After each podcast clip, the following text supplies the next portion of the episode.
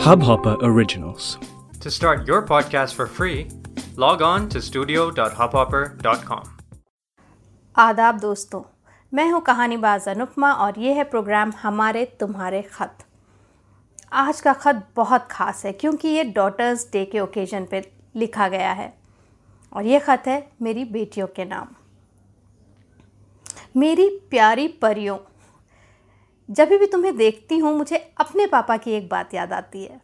मेरे पापा यानी कि तुम्हारे नाना। जब मैं छोटी थी तो मैं दो भाइयों की इकलौती बहन हूँ। ये तो आप जानते हो, दो मामा हैं ना आपके। तो मेरे पापा से जब पूछा जाता था कि आपके कितने बच्चे हैं, या वो हमें किसी से मिलवाते थे पहली बार तो हमेशा ये कहते थे, भाई, मैं तो बड़ा किस्मत वाला हूँ, मेरी तो बेटी भी है। तो ये चीज़ जो थी ना मुझे तब तो लगता था पापा शायद मुझे बस खुश करने के लिए कह रहे हैं। लेकिन आज मैं इस बात को समझती हूँ जब तुम दोनों मेरी ज़िंदगी में हो कि बेटियाँ वाकई में ख़ास होती हैं। और बहुत किस्मत वाले होते हैं वो लोग जिन्हें बेटियाँ मिलती हैं, सबको नहीं मिलती। तुम लोगों के लिए एक एक कविता है जो मैं पढ़ना चाहती हूँ। और एक एक शब्द इसका मैं तुम्हारे लिए कह रही हूँ और वो मेरे दिल से निकल रहा है। तो ध्यान से सुनना बेटा। मेरी बेटियाँ थोड़ी सी बड़ी हो गई हैं। मेरी बेटियाँ थोड़ी सी बड़ी हो गई हैं, कुछ ज़िद्दी और कुछ नकचड़ी हो गई हैं। मेरी बेटियाँ अब थोड़ी सी बड़ी हो गई हैं। अपनी हर बात मनवाने लगी हैं। अब अपनी हर बात मनवाने लगी हैं, मुझे ही वो अब समझाने लगी हैं। हर दिन नई नई फरमाइशें होती हैं। लगता है कि फरमाइशों की झड़ी हो गई हैं। मेरी बेटियाँ अब थोड़ी सी बड़ी हो गई हैं। अगर डांटती हूँ तो वो आँखें दिखाती हैं। खुद ही गुस्सा करके रूठ जाती हैं। उनको मनाना बहुत मुश्किल हो जाता है। गुस्से में कभी पटाखा, कभी फुलझड़ी हो गई हैं। मेरी बेटियाँ थोड़ी सी बड़ी हो गई हैं।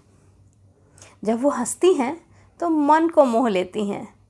घर के कोने कोने से उनकी महक आती है। कई बार उनके सवाल भी अजीब से होते हैं। पर अब तो वो जादू की छड़ी हो गई हैं। मेरी बेटियाँ अब थोड़ी सी बड़ी हो गई हैं। घर आते ही दिल उनको पुकारता है। घर आते ही दिल उनको पुकारता है। दिल और दिमाग सपने सारे उन्हीं के संवारता है। दुनिया में उनको अलग पहचान दिलानी है। मेरे कदम से कदम मिलाकर वो खड़ी हो गई हैं। मेरी बेटी आप थोड़ी सी बड़ी हो गई हैं। तो दोनों परियों तुम्हारे लिए मेरे मन से यही निकलता है। जितनी बार तुम्हें देखती हूँ ना तो लगता है कि घर में सारी रौनक तुम लोगों से है।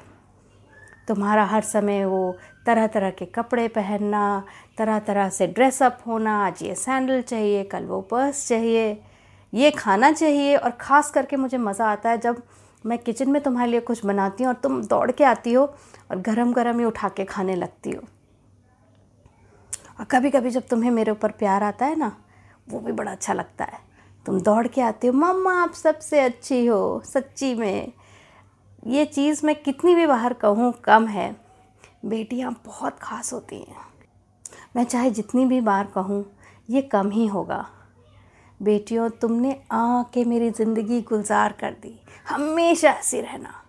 तुम्हारी मम्मी।